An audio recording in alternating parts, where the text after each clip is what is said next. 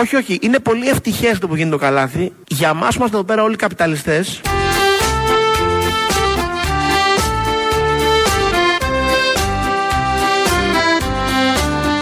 Όχι, όχι. Είναι πολύ ευτυχές το που γίνεται το καλάθι. Για εμάς που είμαστε εδώ πέρα όλοι καπιταλιστές. Εγώ ξέρω ότι διαφημίζω τον καπιταλισμό και τον υπερασπίζομαι ως το πιο πετυχημένο σύστημα της ανθρώπινης ιστορίας. Μπράβο, παιδί μου. Πού σου να μη βασκαδείς.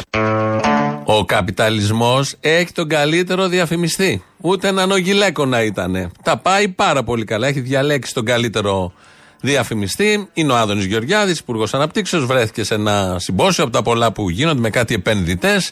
Οπότε άρχισε να τους λέει ότι όλοι εμείς εδώ οι καπιταλιστές είμαστε με τον καπιταλισμό. Προφανώς βάλαμε και τη δυναστεία. Το μουσικό χαλί που ακούμε είναι η δυναστεία από την σειρά τότε. Γιατί όπως θα καταλάβετε, δεν είναι μόνο αυτοί οι καπιταλιστές. Θέλουν να μας κάνουν όλους εκατομμυριούχους, δισεκατομμυριούχους, billionaires, όπως θα ακούσουμε στην πορεία.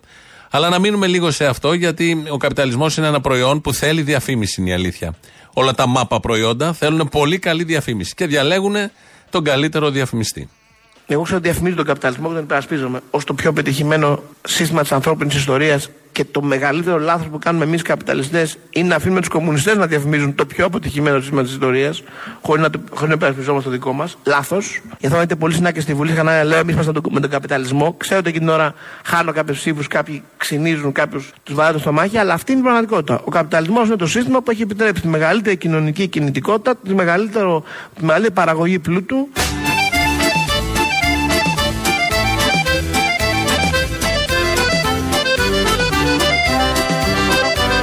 Όσον ώρα εγώ μιλάω, παραγγέλλετε τον καπιταλισμό.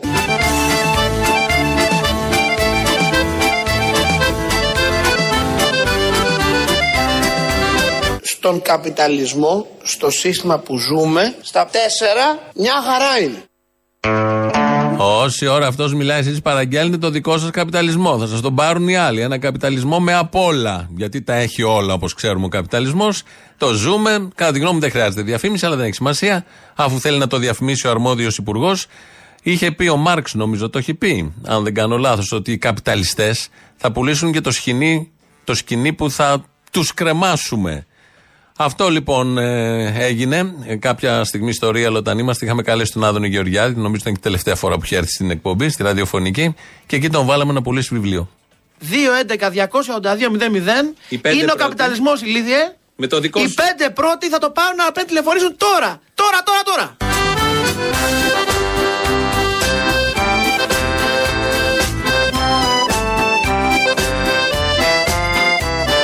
Είσαι billionaire, είναι ωραίο πράγμα αυτό.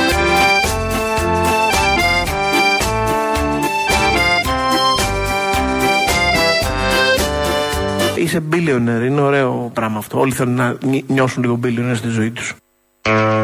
Και ο καπιταλισμός δίνει αυτή τη δυνατότητα να νιώσεις billionaire, δισεκατομμυριούχος δηλαδή. Πάτε όλοι το καλοκαίρι, νοικιάζετε κάτι rooms to let σε κάτι υπόγεια, κάτι 30-25 ευρώ, 35-45-65, ανάλογα το οικονομικό επίπεδο του καθενός. Ενώ τώρα, όπως θα μάθουμε, μας το είπε ο υπουργός μας χτες, ανοίγει στη Χαλκιδική, πάνω που αλλού στη Χαλκιδική, ένα σούπερ ξενοδοχείο. Το rebranding μας στον τουρισμό έχει φέρει επενδύσεις που δεν περιμέναμε στον τουρισμό. Πάμε σχάλια το πιο κουφό, ας το πούμε έτσι. Στην Ελλάδα θα γίνει το πρώτο ξενοδοχείο στη Χαλκιδική της Goldman Sachs. Αν πηγαίνουμε να κάνουμε διακοπές στην Goldman Sachs. Ωραία, εγώ σκέφτομαι να το κάνω μια φορά, να δω πώς είναι. Θέλω να είμαι ειλικρινής. Δεν έχω λεφτά στην Goldman Sachs, μην εξηγηθώ, δεν φτάνει εκεί το πορτοφόλι μου. Αλλά μια φορά πάω να κάνω μπάνι στην παραλία της Goldman Sachs, θα το δοκίμαζα. Λίζα! Θα βγεις! Θα κάνεις μπανάνα! Μια φορά πάω να κάνω μπάνι στην παραλία της Goldman Sachs, θα το δοκίμαζα. Πιστεύω θα έχει επιτυχία. Από επιτυχία στέφθηκε το πρώτο μπάνιο του Άδωνη Γεωργιάδη στην παραλία της Goldman Sachs και στο ομώνυμο ξενοδοχείο θα έχει επιτυχία. Πιστεύει ότι θα έχει επιτυχία η πορεία του εκεί. Ανοίγει λοιπόν ένα μεγάλο ξενοδοχείο που θα το ανοίγει αυτή η μεγάλη εταιρεία, τράπεζα, όμιλος, φαντ, πείτε το ό,τι θέλετε. Κοράκι από τα μεγαλύτερα, και θα το λέει έτσι το ξενοδοχείο. Δεν θα έχει άλλη ονομασία, θα λέγεται Goldman Sachs. Πού πήγατε φέτος διακοπές, θα λέτε εσείς οι πλεμπέοι, στη Λούτσα, στην Ανάφη, ξέρω εγώ, στην Άξο, στην Πάρο, στην καλύτερη. Κάποιοι συμπολίτες μας, επειδή ο καπιταλισμός είναι καλό σύστημα και δίνει ευκαιρίες, θα πάνε στην Goldman Sachs. Εμείς ήμασταν στην παραλία Goldman Sachs. Και εσείς, βλάχοι, πήγατε στην Λούτσα. Αυτό όμως θα γίνει για τους billionaires και όπως όλοι ξέρουμε, billionaire μπορεί να γίνει οποιοδήποτε στον καπιταλισμό. Ναι, θα το λένε Goldman Sachs, δεν θα έχει αλυσίδα, θα είναι Goldman Sachs τέρμα. Λοιπόν, εγώ το βρίσκω ως πολιτής καλή ιδέα. Θα θέλει να σε κάνει να αισθανθείς, είσαι billionaire, είναι ωραίο πράγμα αυτό. Όλοι θέλουν να νιώσουν λίγο billionaire στη ζωή τους.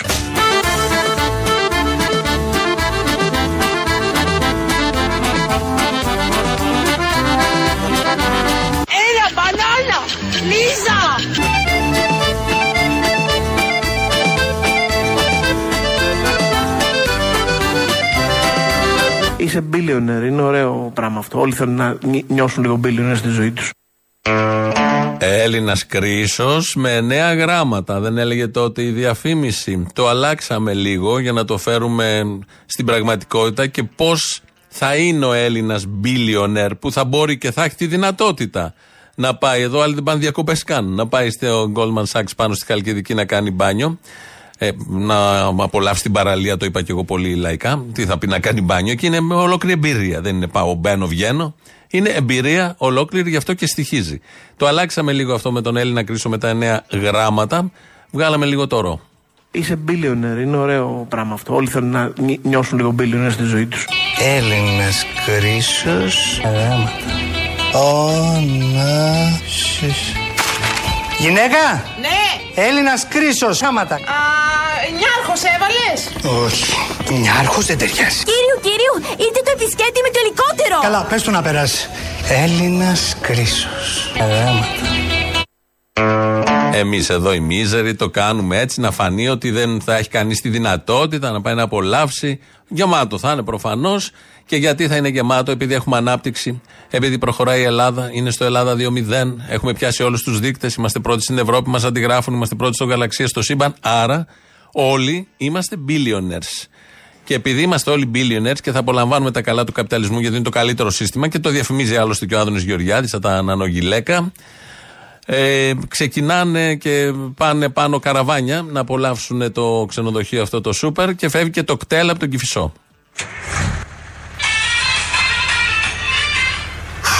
Ένα-δύο-ένα. Ένα-δύο. Αγαπητοί billionaires και καλή σας μέρα. Είμαι ο Σπύρος Λευγές, οδηγός του κτέλ Χαλκιδικής και σας καλωσορίζω στο ταξίδι με προορισμό το ξενοδοχείο της Goldman Sachs. Θα βρεθείτε στην παραλία όνειρο που θα σας κάνει να νιώσετε πραγματική κρίση. Η είσοδος στην παραλία είναι μόνο 499 ευρώ για μισή ώρα και 599 ευρώ με κοκτέιλ. Στην τιμή περιλαμβάνεται και το καλάθι της παραλίας με τα 51 προϊόντα, τα οποία είναι απαραίτητα για ένα ιδηλιακό απόγευμα στη θάλασσα, όπως πλαστική, δίχαλες, παντόφλες ή αλλιώς flip-flops, ψάθα παραλίας με υπόστρωμα για ραλίκι, αντιλιακό μάρκα σαγουρέν για θεσπέσιο μαύρισμα, σαντουιτσάρα special με κασέρι, ντομάτα και μορταδέλα, γαλάζιο νανομαγιό για απόλυτη ευεξία και το νέο βιβλίο των εκδόσεων Γεωργιάδη, «Κομμουνιστές αυτοί οι μάστιγα». Το ταξίδι θα διαρκέσει 12 ώρες, μιας και εκτελούνται έργα στο ύψος της Αρκίτσας. Θα πραγματοποιηθεί μια στάση στο Βελεστίνο για μακαρόνια νούμερο 6 και κατούριμα. Σε περίπτωση που ανακατευτείτε, ξεράστε στη σακούλα δίπλα σας, μη μου λερώσετε τα καθίσματα. Καλό σας ταξίδι.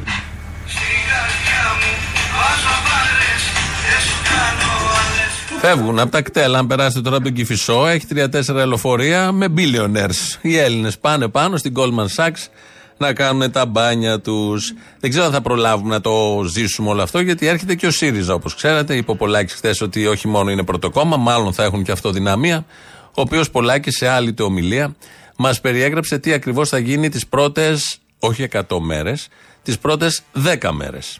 Να ξέρετε, κυρία Γκάγκα, ότι αυτό το νομοσχέδιο, μαζί με το νομοσχέδιο της επικουρικής ασφάλισης, με ένα νόμο και σε ένα άρθρο, μαζί με τα νομοσχέδια της κυρίας Κεραμέως για την πανεπιστημιακή αστυνομία και την ελάχιστη βάση αγωγής, με ένα νόμο και σε ένα άρθρο, μαζί με το επιτελικό κράτος των υποκλοπών, του παρακράτους και των παρακολουθήσεων, με ένα νόμο και σε ένα άρθρο, και μαζί και με το νόμο του Χατζηδάκη για την κατάργηση του Οκτάωρου, θα είναι αυτά που θα καταργηθούν το πρώτο δεκαήμερο, με ένα νόμο και σε ένα άρθρο, μετά τη συζήτηση των προγραμματικών δηλώσεων της επόμενης κυβέρνησης ΣΥΡΙΖΑ Προοδευτικής Συμμαχίας.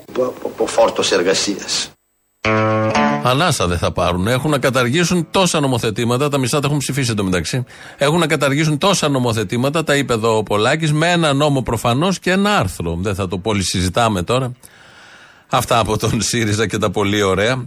Βγαίνει ο συνάδελφος Βασίλης Λαμπρόπουλος στον Ευαγγελάτο χτες να περιγράψει. Βέβαια κάνει κυρίως αστυνομικό ρεπορτάζ, αλλά έχει να κάνει και με αστυνομικό ρεπορτάζ. Με την έννοια ότι άμα καταγγελθεί κάποιος εργοδότης ή συλληφθεί. Ανήκει πια στην ελληνική αστυνομία και περιγράφει αυτό που λέει ο Άδωνης από την αρχή, ότι ο καπιταλισμός είναι το καλύτερο σύστημα.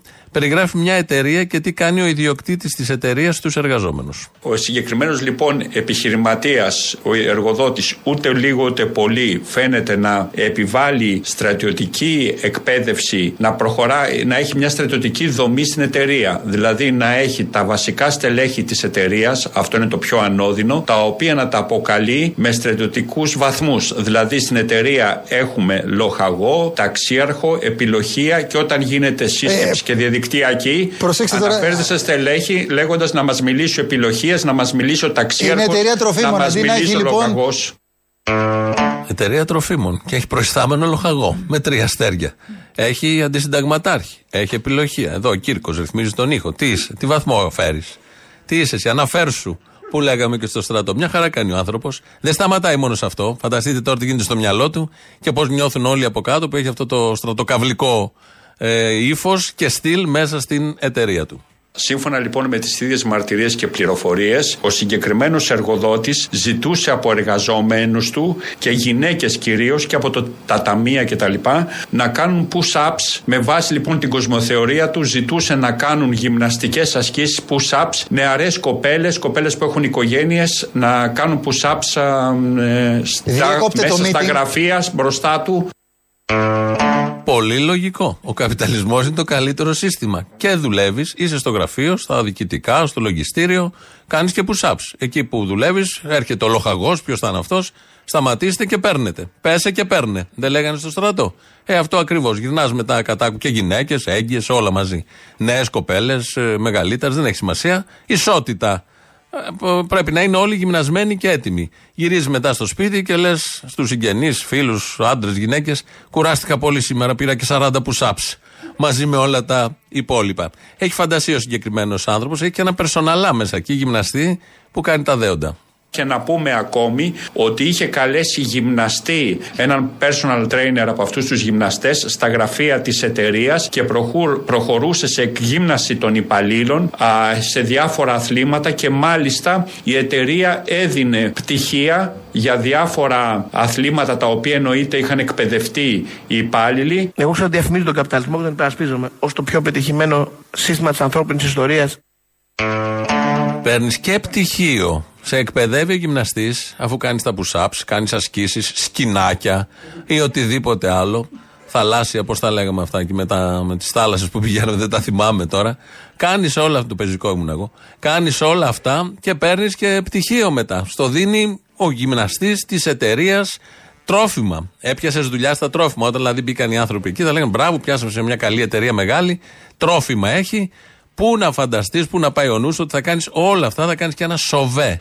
Σωματική βελτίωση επίσης. Όλοι οι στρατιωτικοί όροι έχουν έρθει και μας κατακλείζουν με αυτά τα πολύ ωραία που ακούμε, γιατί ο καπιταλισμός πρέπει να διαφημιστεί. Και αυτό είναι μια ωραία διαφήμιση του καπιταλισμού. Μια άλλη ωραία διαφήμιση του καπιταλισμού είναι τα Χριστούγεννα βεβαίως, που είναι πολύ ωραία τα Χριστούγεννα, τα απολαμβάνουμε όλοι, φωτάκια, αρκεί να έχεις ένα υπόβαθρο οικονομικό για να τα απολαύσεις τα Χριστούγεννα και όλη αυτή την εποχή.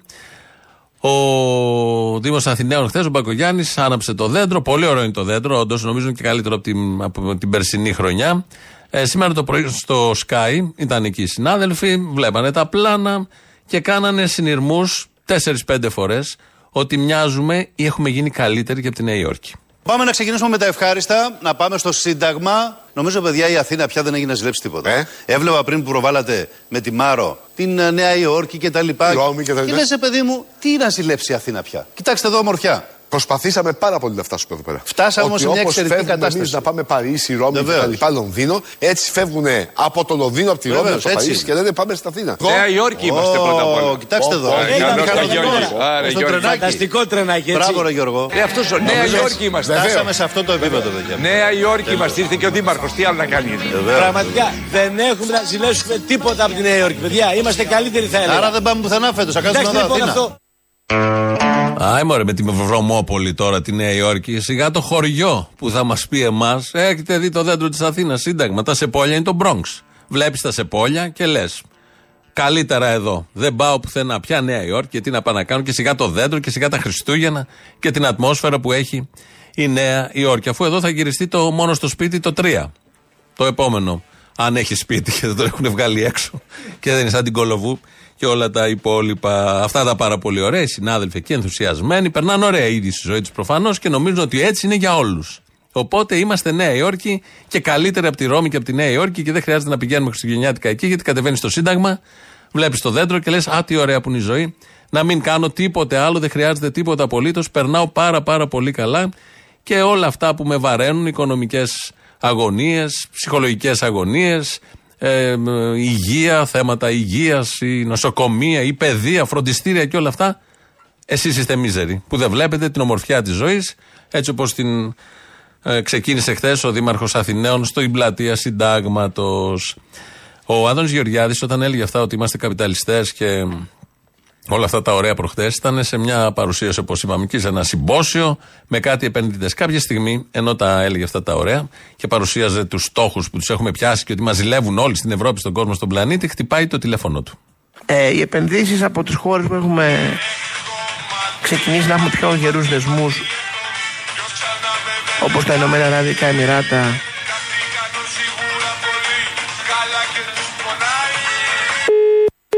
Μάιλο μωρό μου, θέλω να το φάω. Θα πάτε σε 5 λεπτά ακριβώς. Να μου ρίχνεις ατζούγες πάνω μου. Σε 5 λεπτά. Τον κόλλο μωρό μου. Συγγνώμη, αλλά εγώ έχω το καλάθι σήμερα και έχω λίγο... Ο καθένας έχει τα προβλήματά του. Έχει και η κοπέλα τα προβλήματά της, έχει και ο Άδωνης, αυτά που έλεγα εγώ πριν. Ο καθένας έχει τα προβλήματά του. Αλλά έχει σημασία πώς τα βλέπουμε. Πήρε και άλλη τώρα εκεί την ώρα της παρουσίασης των επενδυτικών προγραμμάτων και σήκωσε το τηλέφωνο και της έλεγε σε 5 λεπτά δεν μπορώ τώρα. Δεν είπε μόνο αυτό ο Άδωνης, είπε και μια πάρα πολύ μεγάλη αλήθεια. Όσοι λένε ότι θα πάρει την δυναμία ξανά με Μητσοτάκη, το αξίζει να το πάρει και δεν το πάρει, είναι τελείως ανόητοι.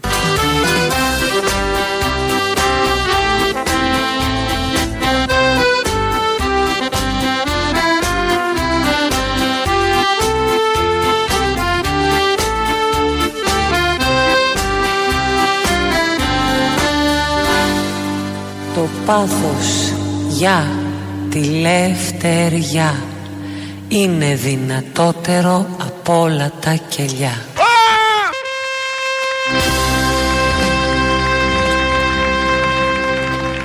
Όσοι λένε ότι θα πάρει δυναμία ξανά με Μητσοτάκη, το αξίζει να το πάρει και δεν το πάρει, είναι τελείως ανόητοι. Αλήθειες, όχι με τη Ζήνα, αλλά με τον Άδωνη Γεωργιάδη. Το κομμάτι το μουσικό που είναι το χαλί της δυναστείας ήταν το σήμα της εκπομπής, του σύριαλ Δυναστεία, δεκαετία 80, 70s, 80s, τι ήταν αυτό τότε, όμως παρουσίαζε τις ομορφιές του καπιταλισμού, αυτά έβλεπε ο Άδωνης και έγινε καπιταλιστής. Εδώ είναι εκτελεσμένο από παράσταση της Μάρθας Φριτζίλα. Γι' αυτό και στο τέλος, μέσα σε αυτό, διάλεξε να βάλει αυτό το γνωστό σύνθημα του αναρχικού χώρου και κλείνει το κομμάτι έτσι. Νομίζω κολούσε και σε εμάς εδώ σήμερα, το παίζουν και πολύ ζωντανά εκεί η μουσική. Το φέραμε στα δικά μας. Εδώ είναι Ελληνοφρένεια. Όπως κάθε μέρα, έτσι και σήμερα που είναι Παρασκευή, 1η του Δεκέμβρη, 2.11.10.80.880, τηλέφωνο επικοινωνίας, μέσα είναι, σας περιμένει. radio.parapolitica.gr, το mail του σταθμού, αυτή την ώρα το βλέπω εγώ εδώ και το χειρίζομαι. Ο επιλογίας Δημήτρης Κύρκος ρυθμίζει τον ήχο.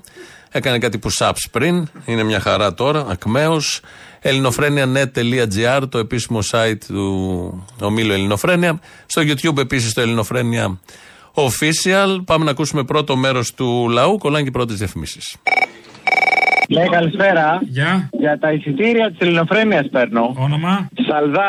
Σαλδάρης. Σίγμα, Σαλδάρης Μανώλης. Σαλδάρης. Κρίμα, για ένα τάφ χάσατε να είστε ιστορικό όνομα. Πρωθυπουργός, παρά ένα τάφ πρωθυπουργός. Δρόμος θα ήσασταν τώρα. Τέλος πάντων.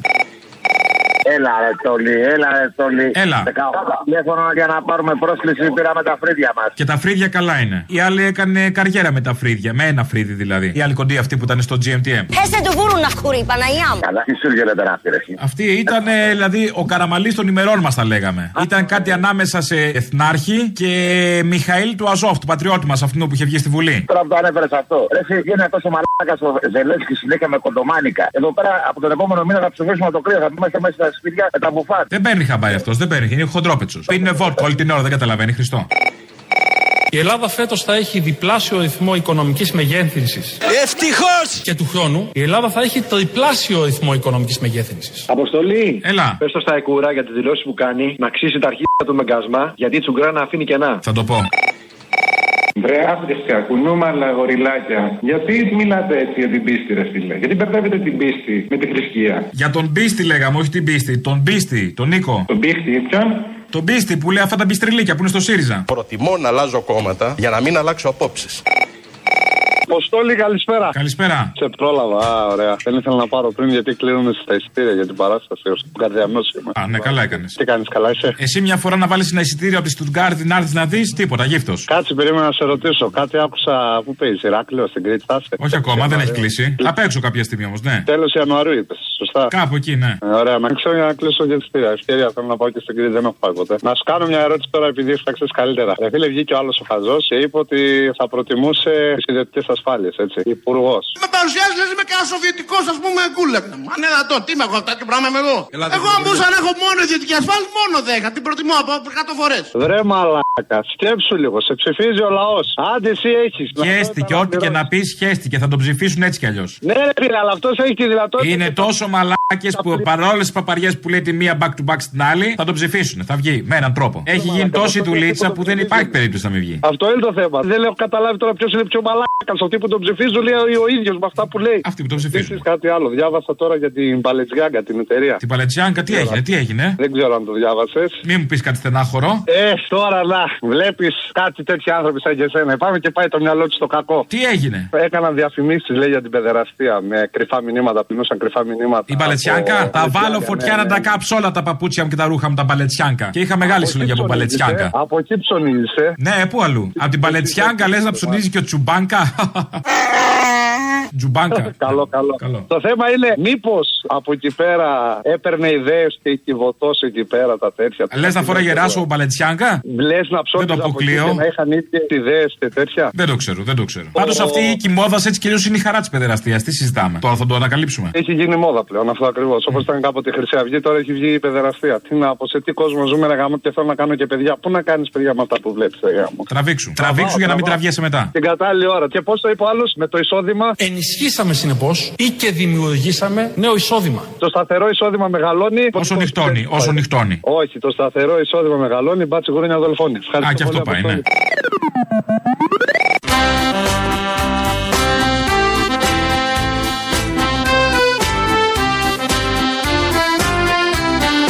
Όσοι λένε ότι θα πάρει την δυναμία ξανά Μιτσοτάκη, το αξίζει να το πάρει και δεν το πάρει, είναι τελείως ανόητοι. Εντάξει, τελείως τώρα, θα το δούμε όλο αυτό. Τα λέει ο Άδωνης Γεωργιάδης, κάτι παραπάνω θα ξέρει. Αλλά καλησπέρα, εδώ μου λέει ο Χρήστος από Θεσσαλονίκη, καλησπέρα Θήμιο. Ναι, είναι η δεύτερη ευτυχισμένη μέρα που γίνομαι πατέρας. Ένα μεγάλο ευχαριστώ στη σύζυγό μου Χριστίνα που το έκανε να φαίνεται τόσο απλό. Αυτή το ξέρει. Στον πρώτο ύπνο που πήρε το παιδί, είχε το αριστερό χέρι υψωμένο σε γροθιά. Ένα νέο κουνουμαλάκι γεννήθηκε. Να το χαίρεσαι, Χρήστο, να το καμαρώσεις όπως αυτό θέλει. Να είναι έτσι πάντα καλά τα πράγματα και υγεία και σε εσάς και στη σύζυγο και σε όλους που είναι γύρω από το παιδί. Υγιή μυαλά για να γίνει και το παιδί υγιές. Οι σεισμολόγοι με αφορμή τα όσα γίνονται στη Νότια Εύβοια, στο υπέδαφος, στο έδαφος κάτω, στο υπέδαφος, έχουν σφαχτεί λίγο και αυτό έχει ένα ενδιαφέρον. Δεν ξέρω πώς ξεκίνησαν όλα, προφανώς από παλιά και κάθε σεισμός δίνει την αφορμή. Βγήκε πρώτος ο Τσελέντης, το ακούσαμε χθες, που λέει ότι ενώ το ρώτησαν για την Εύβοια, άρχισε να λέει για τις Αλκιονίδες, ότι δεν μπορεί να έχει χάσει τον ύπνο του γιατί φοβάται τις Αλκιονίδες μετά από 20 χρόνια, παραπάνω χρόνια, από το 81, και μπορεί να δώσουν σεισμό στα επόμενα 5 χρόνια. Τόσο σαφή όλα αυτά που είπε και τόσο επιστημονικά. Βγαίνει ο Παπαδόπουλος, ο άλλος σεισμολόγος, και στρέφεται κατά του Τσέλεντη. Δεν νομίζω πως όταν βρίσκεται μια περιοχή σε σεισμική διέγερση είναι η κατάλληλη στιγμή για να αρχίσουμε ορισμένοι από εμάς να λέμε ότι δεν κοιμόμαστε το βράδυ διότι μπορεί να περιμένουμε σεισμό σε άλλη περιοχή της χώρας. Και αυτό να λέγεται από επίσημα χείλη. Δεν νομίζω ότι αυτό συνιστά υπευθυνότητα. Δεν νομίζω ότι είναι υπεύθυνη αυτή η στάση. Και βγαίνει ο Τσελέντης και στρέφεται κατά του Παπαδόπουλου που μόλις ακούσαμε.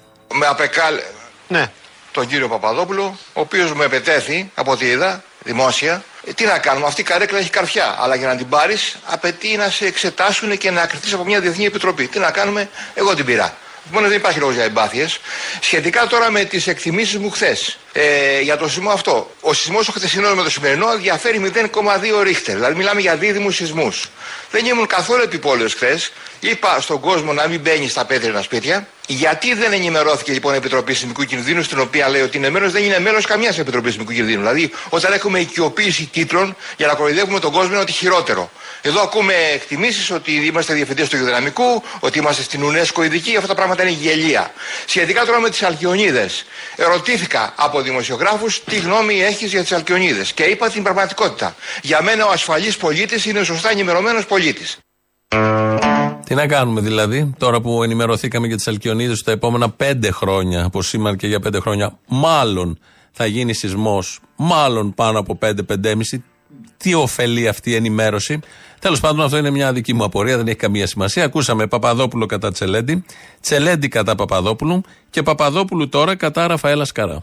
Γιατί είναι κακό να ανησυχούμε για τις Αλκιονίδες? Δεν είναι κακό να ανησυχούμε για τις Αλκιονίδες. Είναι κακό να λέμε ότι ανησυχούμε και ότι δεν μπορούμε να κοιμηθούμε τη στιγμή που δεν υπάρχει κανένα νεότερο στοιχείο από αυτά που γνωρίζουμε εδώ και πολλά χρόνια. Δεν έχει προσθεθεί τίποτα. Εγώ, ξέρετε, είμαι παλιός και θυμάμαι τη Ραφαέλα Καρά.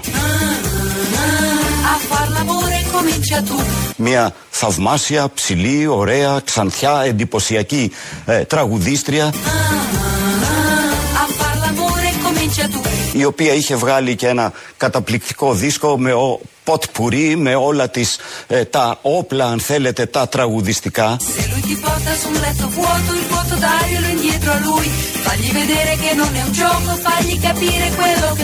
Κάτι τέτοιο μου θυμίζει. Έχουμε τώρα λοιπόν μια σεισμολογική Ραφαέλα Καρά.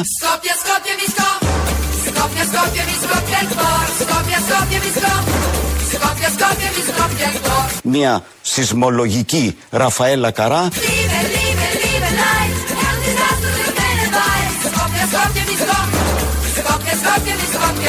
που βάζει μέσα στο καλάθι του ποτπουρί όλα τα όπλα τα επιστημονικά για να μπορέσουμε να πούμε το γνωστό, το γνωρίζουμε όλοι και σε εντελώς ακατάλληλο χρόνο.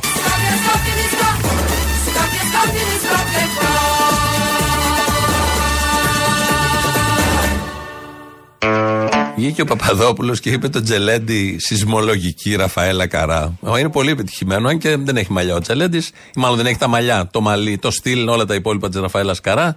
Δεν έχει σημασία, μην ρωτάτε ποια είναι η Ραφαέλα Καρά. Τραγουδίστρια μεγάλη, δεκαετία 80, γινόταν χαμός με το 6-8 και έρθει και στα ελληνικά τα τραγούδια της.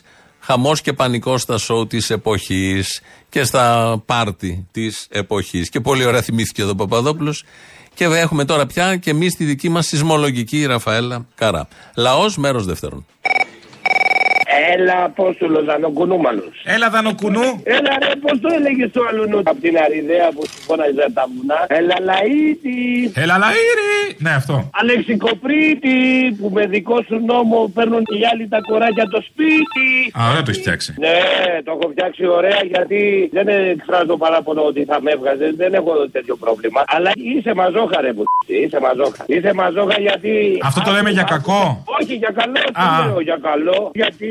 Άκουσα όλους τους Συριζέους, βγήκανε με φόρα, τα είπαν ωραία, ότι δεν φταίμε εμείς ρε παιδιά και τέτοια, τον άλλο τον Συριζέο, τον ταξιτζή που ήτανε Πασόκ, όλοι αυτοί. Πες τους Τζεντάι να φάει μια φασολάδα και να βάλει παχύ καλτζόν που θέλει να σου κλείσει και την εκπομπή. Οι καραγκιόζηδες να πούμε. Να κάτσουνε να βάλουνε μυαλό και να δουνε τα λάθη τους ότι στρώσανε τον δρόμο και ήρθαν αυτοί οι μαλάκες οι νεοδημοκράτες και να αφήσουνε τις μαλακίες. Γιατί στο χωριό μου λένε τις τραβείς ψωλής τρίχες τις φαίνε. Στο δικό μου λένε του κακού γαμιά έτριχες σου φταίνε. Ακριβώς. Δηλαδή λοιπόν, παίζουν και αυτά, είναι ανάλογα με την περιοχή. Οι ντοπιολαλιές που λέμε. Ναι, ναι, οι ντοπιολαλιές, οι ντοπιολαλιές. Και η άλλη, η Τσιριδέα έλεγε, έλα μωρέ, μια πόρτα σπάσανε. Άμα σπάσουμε τη δική σου και έρθει η ώρα, τότε θα τα πούμε. Μόνο το πάμε πάει και καθαρίζει. Όπως πήγε για τον άνθρωπο τώρα για τα 52 τετραγωνικά. Το σπίτι του άνθρωπο, την αξιοπρεπιά του, να την κερδίσει και την κέρδισε με την μάχη του και με τον αγώνα του και με τη συμμετοχή του εδώ και με την παρουσία όλων μας που ήταν σημαντική για να καταφέρουμε αυτό το αποτέλεσμα. Δεν πήγε η Γεροβασίλη με τις κάμερες και με ο Αλεξάκη. Θα του πω του αλουνού του Σιριδέου. Δεν πήγε. Πήγε ο Αλέξης, πήγε στην άλλη, στην κυρία Κολοβού, αλλά με τόσο κράξιμο τώρα αποθαρρύνθηκε κι αυτός. Ήθελε να κάνει τον αριστερό και δεν τον αφήσανε. Το αριστερό όχι ήθελε να κάνει. Τέλος πάντων. Εντάξει, όλα καλά. Καλημέρα, δεν είμαι μόνο ο Μαρκόνιου. Είσαι και κάτι άλλο. Ο μεγάλος. Είχα καταλάβει ότι είσαι διπολικός. Ποιος είσαι ο άλλος? Ο θεωρητικός φυσικός, ο Ιάπωνας. Εσύ είσαι αυτός. Μιτσοτάκου. Και τον έψαχνα. Ποιος? Μιτσοτάκου. Είναι ακαδημαϊκός. Λέγεσαι Μιτσοτάκου. Ναι. Αλλιώς αντί για Μαρκόνι. Από χρόνια ουφολόγος. Πηγαίνει στα συνέδρια. Είσαι ουφολόγος από χρόνια. Όχι μόνο εγώ. Δηλαδή, εγώ θεωρούσα ότι ισχύει το ίδιο χωρίς το λόγος. Πρόσεξε να δεις. Τώρα εσύ μου λες ότι είσαι ουφολόγος. Ο Μέντα Διονύσης Βολίμης το ερμηνεύει τα βίντεο. Α, είναι ερμηνευμένα τα βίντεο, δεν είναι έτσι. Βάνει από κάτω υπότιτλους ο εδώ ο δικός μας, ο Mind Lamp. Αυτός ο Μιτσοτάκου είναι ο δικός μας που είναι πρωθυπουργός. Ανέβηκε στον ημιτό και του το είπε ένας εξωγήινος. Όχι, είναι ο μάγος Μέντα. Είναι η συνωνυμία ο Μιτσοτάκου. Όπως το λένε στα χωριά. Τι ψήφισες Μιτσοτάκου? Όχι, συνωνυμία και τίποτα δηλαδή. Ναι. Έτυχε, είδες ο Κινέζος. Τη μέρα που ήταν. Πρέπει να δούμε το πουλί για να καταλάβουμε. Στην Αμερική τα έδωσε το Πεντάγωνο στη δημοσιότητα. 17 Μαΐου πότε ήταν. Εξές ημερομηνίες, μ' αρέσει. Λοιπόν, Μαρκόνι ή αλλιώς Κινέζε Μίτσου Φολόγε κτλ. Τα λέμε. Και να λες για το μάγο. Μην με πάρεις σαν τρίτος. Τα λέμε. Ναι, παραπολιτικά. Ναι. Γεια σας. Σας παρακαλώ, μην επιτρέπετε να βρίζουν τα θεία από το ραδιόφωνο. Είναι δηλαδή ανατριχιάσαμε, δεν γίνεται αυτό το πράγμα. Τα βρίσανε, βάλαμε το απαραίτητο μπίπ όμως για να μην ακουστεί. Όχι, εγώ το άκουσα καλά, ένας ακροατής βέβαια. Αλλά... Είχε μπίπ. Αλλά έχετε και στην ευθύνη, δεν επιτρέπετε. Μα δεν το επιτρέψαμε, αγαπητοί. Είχαμε βάλει μπίπ, σας λέω. Άντε, γεια και καλή φώτιση. Να είστε καλά, καλή φώτιση σε όλους, Good lighting.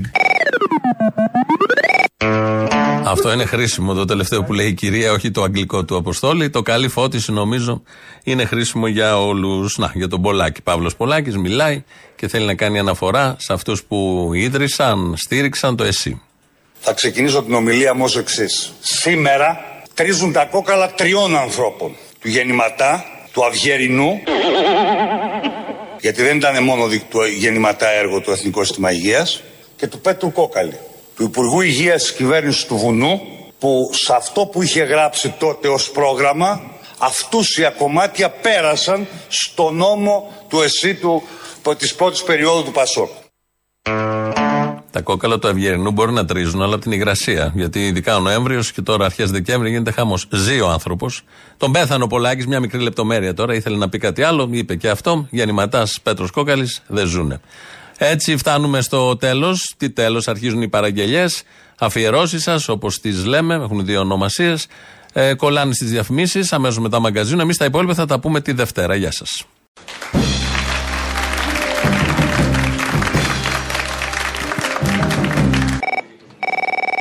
Έλα, γόρι μου.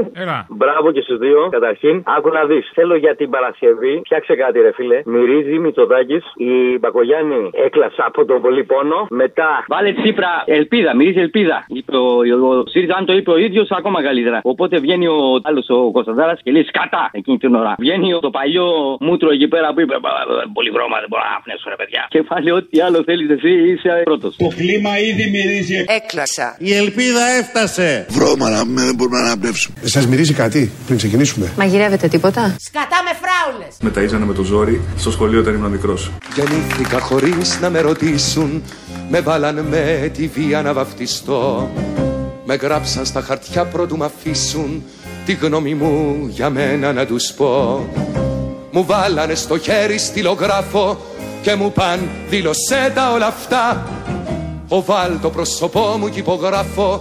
Μάλια και μάτια πάντα καστανά. Έλα, Αποστόλη, καλημέρα. Μια παραγγελιά για την Παρασκευή. Καλημέρα. Λοιπόν, μια παραγγελιά για την Παρασκευή. Καλημέρα. Καλημέρα, όλη μέρα, ρε. Λοιπόν, μια παραγγελιά για την Παρασκευή. Μια κοπελιά, μια μαθήτρια, είχε πει κάποτε στη Βουλή, έπιασε το μικρόφωνο στα χέρια της και είπε: δύο τσίς και μία πατάτες. Αν το θυμάστε. Όχι, δεν θυμάμαι. Λοιπόν, υπάρχει ένα παιδάκι, κάποτε είχαν πάει επίσκεψη στη Βουλή και πήγε στα έδρανα της Βουλής και πατάει το κουμπί να μιλήσει και λέει στο μικρόφωνο: δύο τσίς και μία πατάτες, παρακαλώ. Τέλειο. Και έγινε viral τότε πριν από πολλά χρόνια. Θα ήθελα αυτό να το βάλεις κάθε φορά που λέει για ανάπτυξη ο Άδωνης. Να πετάς και αυτό στο τέλος. Δύο τσις και μία πατάτες, παρακαλώ. Έγινε, έλα, γεια. Επί κυβερνήσεως Κυριάκου Μιτσοτάκη, και θα μου επιτρέψεις να πω και επί Υπουργού Αναπτύξεως του υποφαινομένου, έχουμε ανάψει 8,1 το 2021 και πάνω από 6 το 2022. Ένα κλαμπ, ένα τσις και μία κοκακόλα, παρακαλώ. Η Ελλάδα έχει ύφεση 9 και οι νέες προβλέψεις μιλάνε για ανάπτυξη συν 9.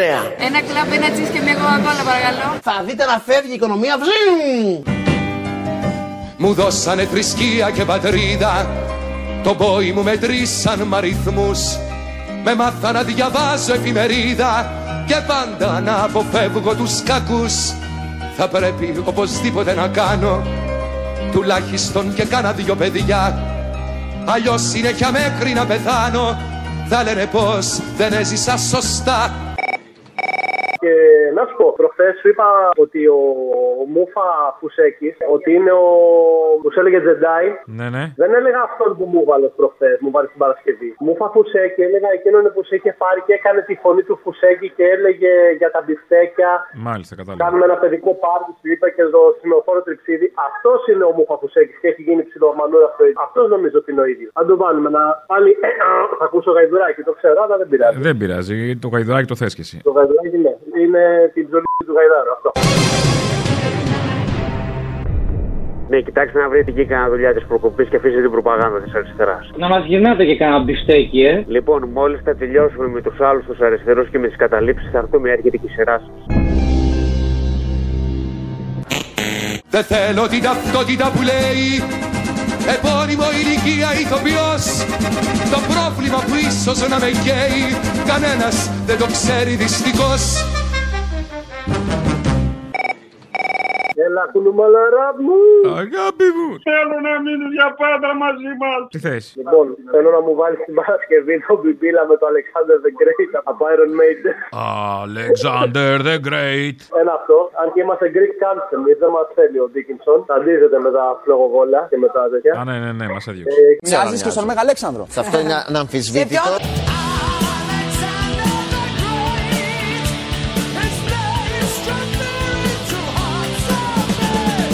Εάν αυτό είναι αμφισβητήσιμο για αυτούς που λένε αν νομίζει ότι μοιάζει, μα είμαι ολόιδιος.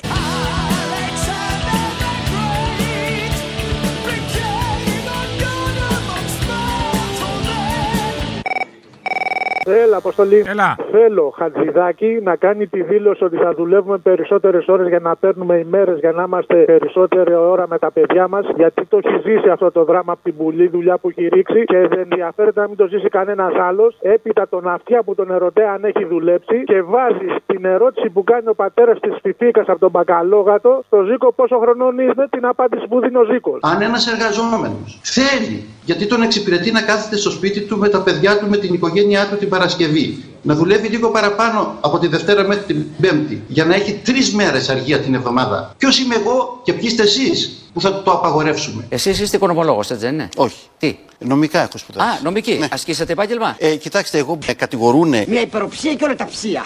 Δεν έχει σημασία. Ότι ξέρετε. Δεν μου λες Ζήκο. Όχι, κυρία. Πόσο χρονών είσαι? Ο μάστερ. Προσέξτε, εκείνο το οποίο έχω κάνει είναι ότι για διαφόρους λόγους, εν πάση περιπτώσει, με εμπιστεύτηκαν διάφοροι αρχηγοί της Νέας Δημοκρατίας. Εσείς, κύριε Σωτήρη μου, γιορτάζετε τις Αγίες Σωτήρες, ε? Τους Σωτήρους. Τους Σωτήρους, ναι, γιατί η Σωτήρα είναι θηλυκού γένους. Δηλαδή γιορτάζετε με τα σιδερικά. Το σιδερέα, τα σέσκολα, τα σπανάκια, όλα αυτά τα σιδερικά. Δεν μου είπες. Πόσο χρονών είσαι? Με και το θέτετε έτσι να το πω.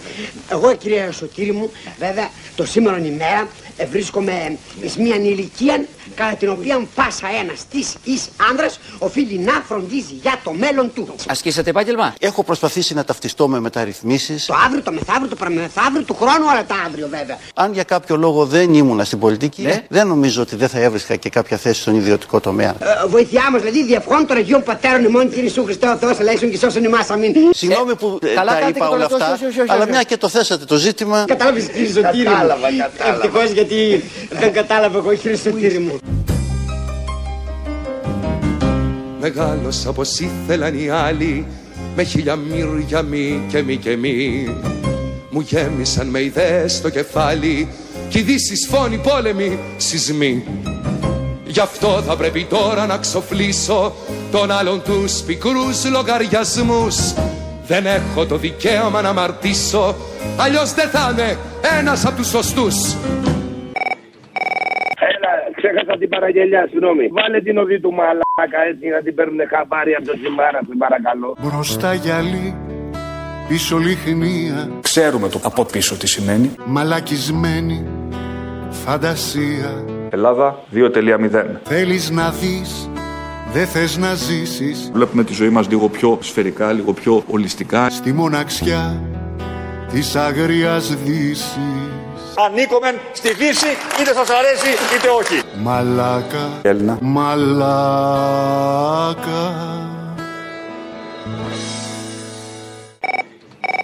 Έλα, Αποστολή. Έλα. Λοιπόν, άκου να δεις, φίλε μου, εδώ ότι όλοι αναρωτιούνται αν γίνονται έλεγχοι και τα σχετικά και αυτές τις μέρες και στην επικράτη. Να πληροφορήσουμε τον κόσμο, γιατί ξεχνάμε εύκολα ότι εξ τα πανέκαθεν που λέει γινόντουσαν έλεγχοι. Και τελευταίο παράδειγμα είναι ο Χατζηδάκης. Και όλοι αυτοί οι πατριώτες που μας κυβερνάνε, τους οποίους εμείς επιλέγουμε, να θυμίσουμε στον κόσμο από γεγονότα που έχουν στείλει στο παρελθόν για τους ελέγχους. Και ένα γεγονότο, Αποστολή, είναι ο Αφγάς με τον Γιακουμάτο για τον πατέρα του. Αν θες, ακούμε. Εντάξει, με το Μαρμελάδο. Και σε περιλαμβάνει κιόλας και τον κουβαδάκι που λέει ο Πρωθυπουργός. Γιατί τελικά έχουμε κουβαδάκι όλοι, μου φαίνεται, και παίζουμε. Ο πατέρα ήταν αεροπλάστης και πατάτε ευαίσθητες χώρες. Μία φορά δούλευε στον Κόγου, ο οποίος ξέρει παλιά και στη Γαβέτα, σε ζαχαροπλαστείο. Και πάει ο αστίατος του Σγουρού, βλέπεις ένα με μαρμελάδα, δοχείο μεγάλο, ένα ποντίκι. Με συγχωρείτε πάρα πολύ, αυτό είναι ποντίκι. Λέει, τι λέτε, ρε, τι ποντίκι είναι αυτό, τα παλιά χρόνια. Σβόλωση, όχι είναι ποντίκι. Σώμα του λέει, το φάγε. Ποιο? Ο πατέρας μου. Το ποντίκι έφαγε. Όχι, το φάγε. Δεν έπρεπε δικές μου να είχα απόψεις. Αρτίστας την αυτό τι θες να πεις. Μου χάριζαν εκτίμησης σε δόσεις, ταπεινωσή και βία της μετρητής. Αφήστε με επιτέλους να βαδίσω το δρόμο μου όπως τον θέλω εγώ. Μονάχος να διαλέξω πως θα ζήσω, χωρίς παπούλα, δίχως αρχηγό. Αποστολή, κάνε καμιά ώρα έτσι για την... από μόνος σου, έτσι βάλε κάτι, μια αφιερωσούλα για την Παρασκευή. Ό,τι γουστάρεις εσύ, ό,τι έχεις κέφι. Έτσι. Τι αφιέρωση είναι αυτή, αν βάλω του γουστάρω εγώ. Ό,τι σου έρθει στο μυαλό του γουστάρω. Εσένα δεν σ' αρέσει, μάλλον να σε ευχαριστήσω. Δεν το παραγγέλνει κανένας καιρό.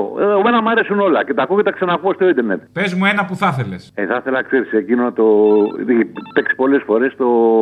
Τον Κύπριο εκεί. Τον Κύπριο, με τις Ελβιέλους. Κατάλαβε. Ναι, τον αθλητή. Γεια σας. Γεια σας. Παρακαλώ, θα ήθελα να δηλώσω συμμετοχή στο Olympus Marathon. Τι συμμετοχή θέλετε, πηγαίνετε και τρέξτε εκεί πέρα, όπου θέλετε. Τι μας νοιάζει εμάς να δηλώσετε. Σας παρακαλώ, μπορεί να. Βάλε τις Ελβιέλεν σου και πήγαινε και τρέξεν. Σας παρακαλώ, θα μου δώσετε έναν κύριο να μπορώ να μιλήσω σοβαρά. Σοβαρά δεν μιλάμε τώρα. Τι είστε, Κύπριον, αδερφών. Είμαστε από την Κύπρο, ναι. Από την Κύπρο, τη μαρτυρική. Ναι, από την Αμόχωστον. Αμόχωστον, α. Μπορώ και... να μιλήσω, παρακαλώ, με κάποιον. Σοβαρόν. Και από την Αμόχωστον θα έρθετε να τρέξετε στον Όλυμπον. Είσαι βλάκας. Βλάκανς, δεν βαλαδενή. Λέγεται. Πάλι αυτός ο ηλίθιος βγήκε. Εγώ ο ηλίθιος είμαι. Ναι. Δεν θέλω την ταυτότητα που λέει επώνυμο ηλικία ηθοποιός. Το πρόβλημα που ίσως να με καίει, κανένας δεν το βλέπει δυστυχώς. Θα ήθελα να μιλήσω, παρακαλώ, με κάποιον υπεύθυνο για τον αγώνα του Olympus Marathon. Εδώ καλά πήρατε στον αγώνα, ναι, στους υπεύθυνους. Σας παρακαλώ, δεν πήρα για να πάρω να κάνω πλάκα, θέλω να μιλήσω για να ενημερωθώ, παρακαλώ. Ούτε εμείς κάνουμε πλάκα. Πείτε μου την θέλετε να σας ενημερώσω. Θέλω να μου πείτε, παρακαλώ, πού θα δηλώσω συμμετοχή. Θα δηλώσετε συμμετοχή στην αίτηση πάνω με έναν στυλόν, θα γράψετε το όνομά σας και ότι είστε... γρήγορος. Είστε σβέλτονς. Είμαι αθλητής από την Κύπρο. Σόπαν, μεγάλων αθλητής. Αν είσαι το ίδιο γαϊδούρι που μίλησα και προηγουμένως, έπρεπε να ντρέπεσαι. Είμαι το ίδιο γαϊδούριν και δεν ντρέπομεν. Να πας να καθίσεις, ηλίθιε. Αφήστε με ανεξάρτητος να νιώθω, με χίλιες δυο πατρίδες στην καρδιά. Να βγάλω προς τον ήλιο κάθε πόθο τραγούδια να σας φτιάξαν οι παιδιά. Ελεύθερος στον κόσμο όπως θέλω, μακριά τους κανόνες να σταθώ. Το Βούδα να διαλέξω ή τον Οθέλο, το Λένιν, το Κουεβάρα ή τον Χριστό. Να σου πω, Νταΐ, θέλω μια αφιέρωση για την Παρασκευή. Τι φάμε τη βάλτε, θα με γράψει πάλι στα αρχίδια σου. Θα δούμε. Επειδή είσαι Νταΐ, δεν θέλω την ταυτότητα που λέει. Κι όταν θα έρθει δύσκολη η ώρα, να μπούμε όλοι μαζί στη ζυγαριά. Θα δούμε ποιος την άντεξε την πόρα και ποιος έπεσε μέσα στη φωτιά. Μια αλήθεια δίχως φόβο, αλλά με πάθος. Εδώ θέλω να πω μπροστά στο φως. Καλύτερα περήφανος και λάθος, παρά ταπεινωμένος και σωστός. Δεν θέλω την ταυτότητα που λέει επώνυμο, ηλικία, ηθοποιός. Το πρόβλημα που πάντα θα με καίει, κανένας δεν το νιώθει δυστυχώς. Δυστυχώς.